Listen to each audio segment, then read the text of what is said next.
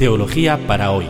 El podcast de los que buscan creer. Y no renunciamos a pensar. Una producción de la plataforma Acoger y Compartir.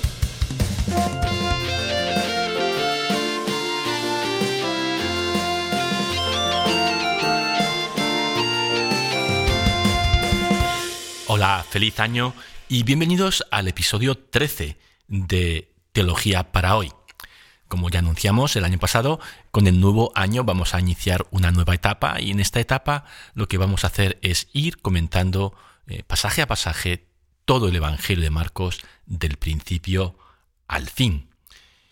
Y esto para conocer a Jesús, en quien Dios se ha revelado a sí mismo. Va a ser nuestra ruta. La primera ruta que vamos a tomar para conocer a Jesús va a ser pues leer el relato de su vida, el más antiguo relato de su vida que lo encontramos en el Evangelio según San Marcos. Y lo primero que, hay que decir que este título, Evangelio según San Marcos, es una atribución posterior. El, el, autor de este libro no nos dice quién es. Así que técnicamente hablando, es una obra anónima. Y bueno, pues hay razones para pensar que el autor de, esta, de este Evangelio se llamaba Marcos, y quizás cuando terminemos el comentario, ¿eh? dentro de unos cuantos meses, hablemos un poco más de él, por de pronto eh, basta saber que era alguien que escribía en griego, que vivió, que era un cristiano, que no conoció a Jesús directamente y que escribió pues su evangelio en torno al año 70, unos 40 años después de los hechos. Y el título que da su autor al Evangelio no es Evangelio según San Marcos, ¿eh? sino la primera línea de este Evangelio. Es decir, que el versículo capítulo primero, versículo primero de Marcos es el título del libro. Así que basta leer, abrir el Evangelio y os sugerimos ¿no? que os hagáis con un Nuevo Testamento. Eh, si uno lee la primera línea del Evangelio, el primer versículo, lo que dice es principio del Evangelio de Jesús, Cristo, Hijo de Dios. Lo voy a decir en griego porque tiene una cierta sonoridad que, yo creo que es interesante.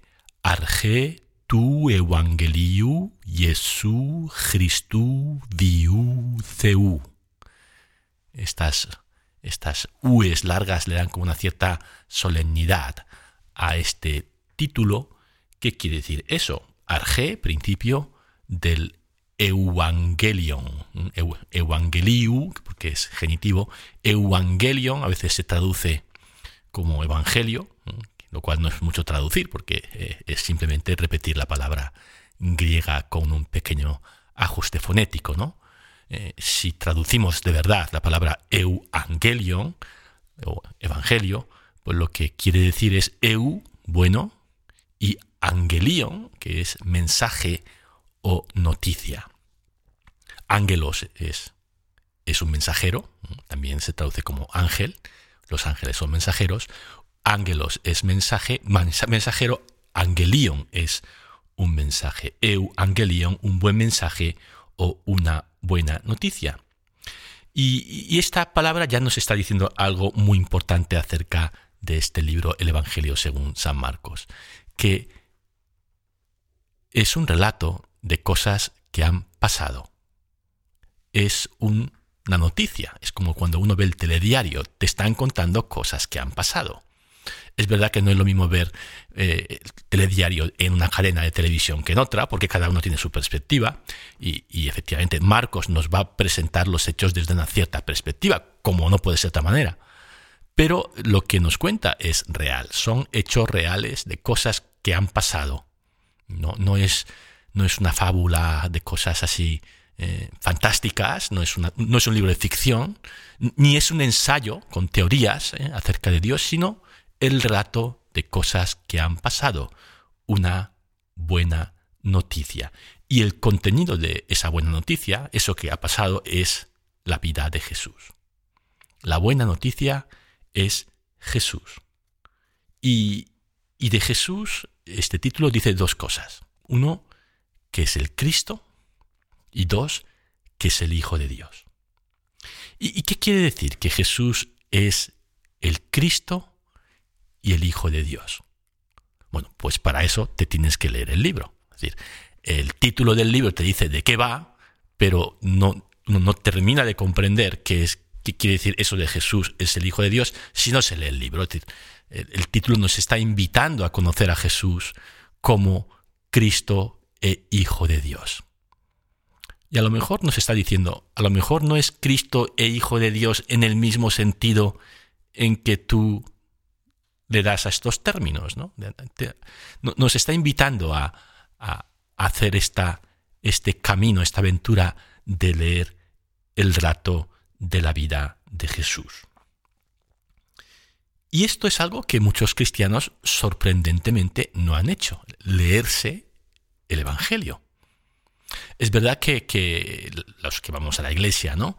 Seamos católicos o protestantes, pues hemos escuchado trozos de los evangelios. Pero yo creo que un porcentaje relativamente pequeño es de cristianos se ha, tomado el libro, ha tomado por ejemplo un evangelio, el de Marcos, y se lo ha leído desde la primera línea hasta la última. Y esto porque en cierta manera el, texto invita a ello. El, texto de Marcos está hecho como de episodios, ¿no? Entonces se presta a hacer lo que hacemos, es decir, leer episodios sueltos en las celebraciones de, la iglesia. Y, entonces, bueno, pues la mayor parte de los cristianos que tienen una cierta experiencia de haber ido a, la iglesia tienen, eh, recuerdan episodios de la vida de Jesús, pero no, te, no tienen una visión de conjunto. Eh, si a la salida de una iglesia preguntáramos, ¿no? a la salida de misa, ¿usted me puede situar el texto que ha leído en el Evangelio en el argumento del Evangelio? ¿En, qué momento sucede? Pues a lo mejor mucha gente no sabría responder a la pregunta. O si preguntáramos al azar, ¿no? A gente que, se dice cristiana practicante, eh, cuéntame, ¿cuál es el argumento de Marcos? Pues, pues a lo mejor mucha gente no sabría responder. Y, eso pues e, es, e, es lo que a intentar remediar en este, en este podcast un poco, ¿no? Es decir, no solamente escuchar eh, episodios sueltos, y, efectivamente vamos a ir comentando episodio a episodio, que no hay otra manera de hacer las cosas que comentar las cosas episodio a episodio, pero vamos a tratar de poner de relieve el hilo conductor que eh, liga un episodio al siguiente. Eh, porque el Evangelio de Marcos es un relato hecho de episodios, pero los cada episodio tiene como, pues como una, cierta independencia del siguiente, pero, pero hay un desarrollo, se desarrolla una historia a través de un episodio y el siguiente y el siguiente, ¿no? Es un poco como con la serie de televisión. O sea, yo durante un tiempo estuve aficionado a, ver una serie que se llamaba House, que era de un médico, que a lo mejor se acuerdan, que también lo vieron ustedes, de un médico con muy malas pulgas, pero que hacía unos diagnósticos pues casi imposibles. Bueno, pues la historia de, eh, era, era, era muy cómodo ver, ver House, porque, bueno, pues un día después de cenar te, sentabas en el sofá delante de la tele y te tragabas un episodio.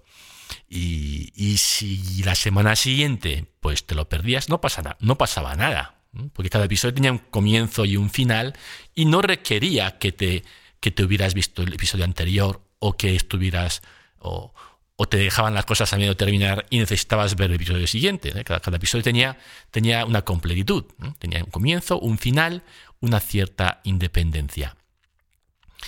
Y, los episodios de Marcos y de los otros evangelios también son un poco así, ¿no? Uno va a, la iglesia, escucha un episodio y dice, bueno, esto tiene sentido, es una enseñanza de Jesús, o es un milagro, o cualquier otra, otra, otro episodio, y, no lo entiende. Pero si uno es un verdadero fan, y lo que vamos a proponeros en este podcast es haceros fans de la serie eh, Marcos. Si uno es un fan de la serie House, pues no se pierde un episodio.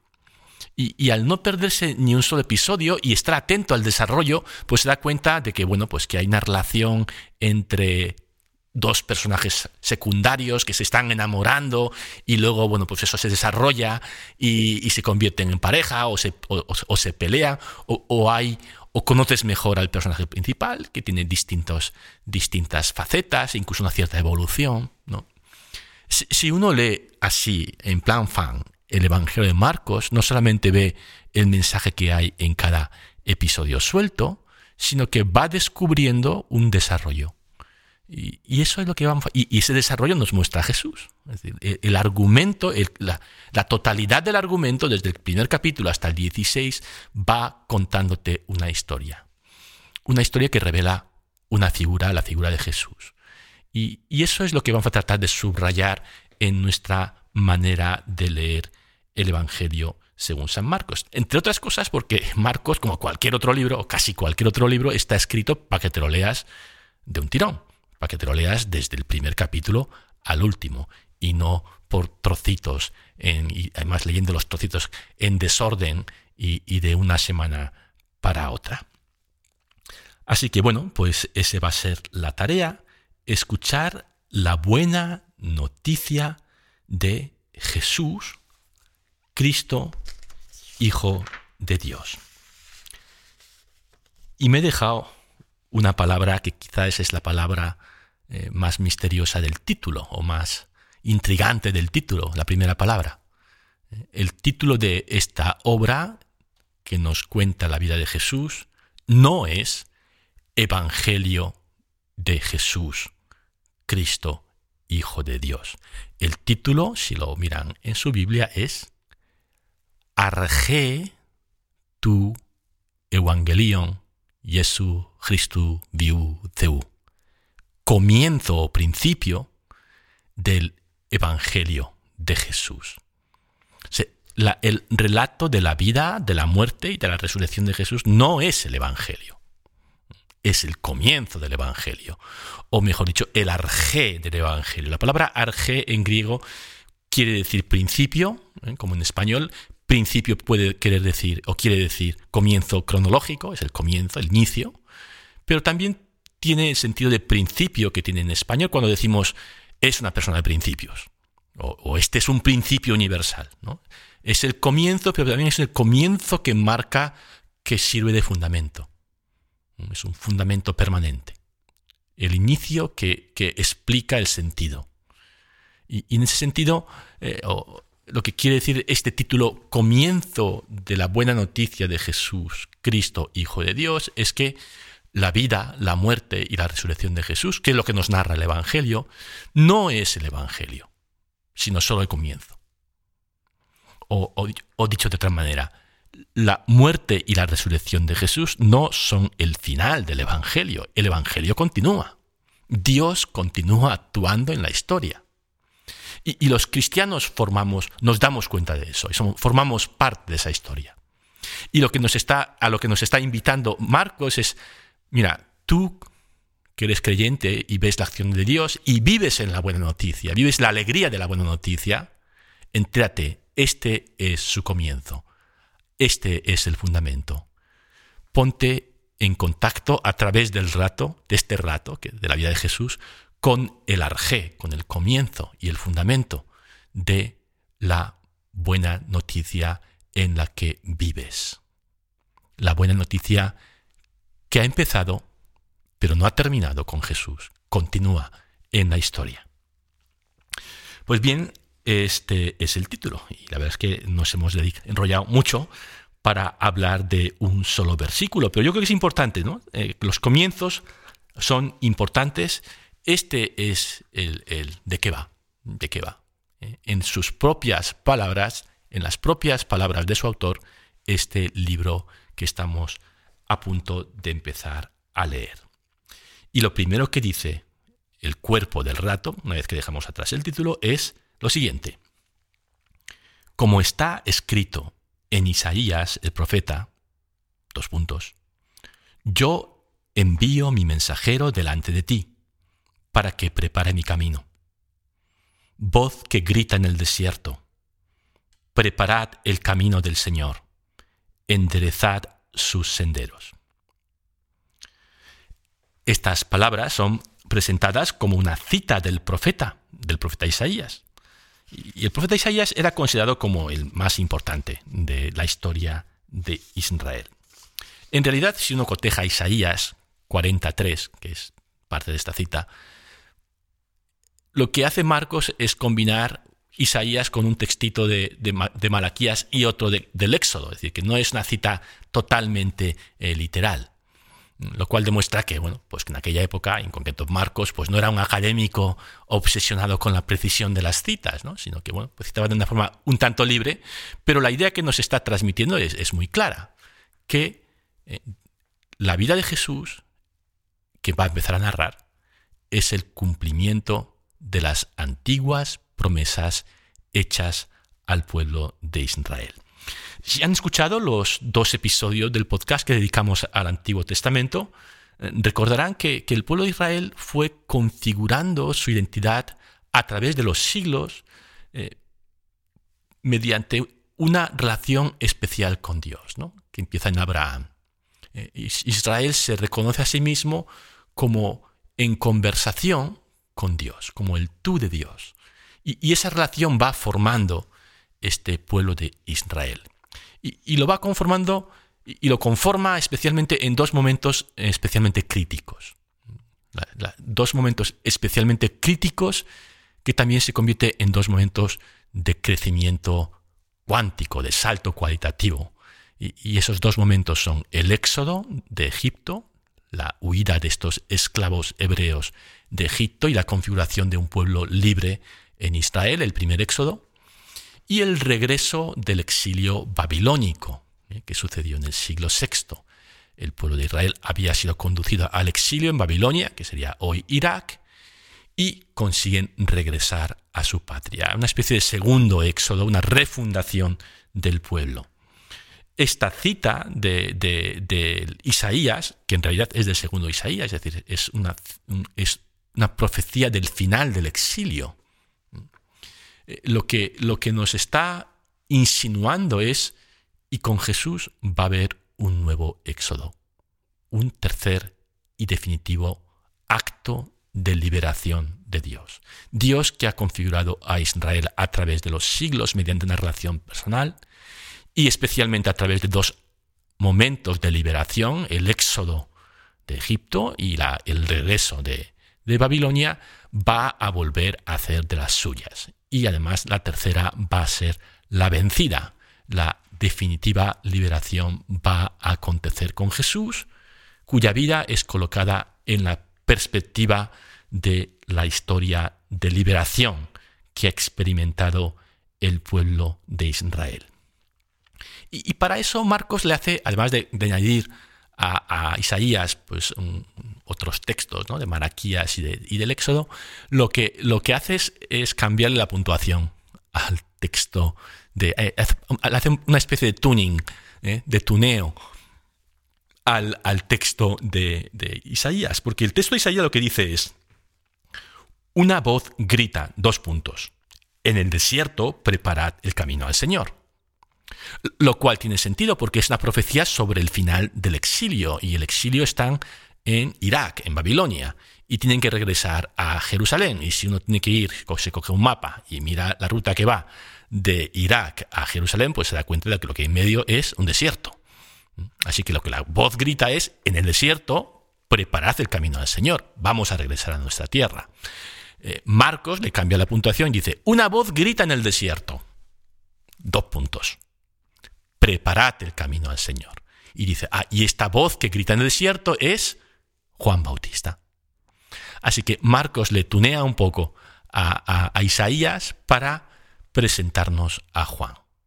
La figura que va a ser el nexo entre las antiguas profecías de liberación y Jesús es esta figura, la de Juan Bautista, que se presenta a sí mismo eh, como un profeta y, esta, y lo que va a hacer, ¿eh? es el, paso de testigo que va a hacer eh, Juan Bautista, es el bautismo de Jesús. Pero de este bautismo de Jesús vamos a hablar ya en el próximo episodio. Y llegamos así al final de este episodio 13, el primero dedicado al comentar, a comentar el Evangelio según San Marcos. Y bueno, pues hemos dicho algunas cosas importantes. Les recuerdo el título en el versículo 1 y, esa, y esa referencia que engancha la historia de Jesús a la historia de Israel, la cita de Isaías en los versículos 2 y 3 y la presentación de Juan en el versículo cuarto. Hemos avanzado muy poquito, solo cuatro versículos. Eh, les recomendamos que se lo lean en, casa, incluso que lo recen. Y, bueno, pues eh, seguiremos avanzando un poquito más deprisa cada vez eh, por, esta, por este relato fascinante de Marcos. Que tengáis una estupenda semana y nos vemos el próximo jueves.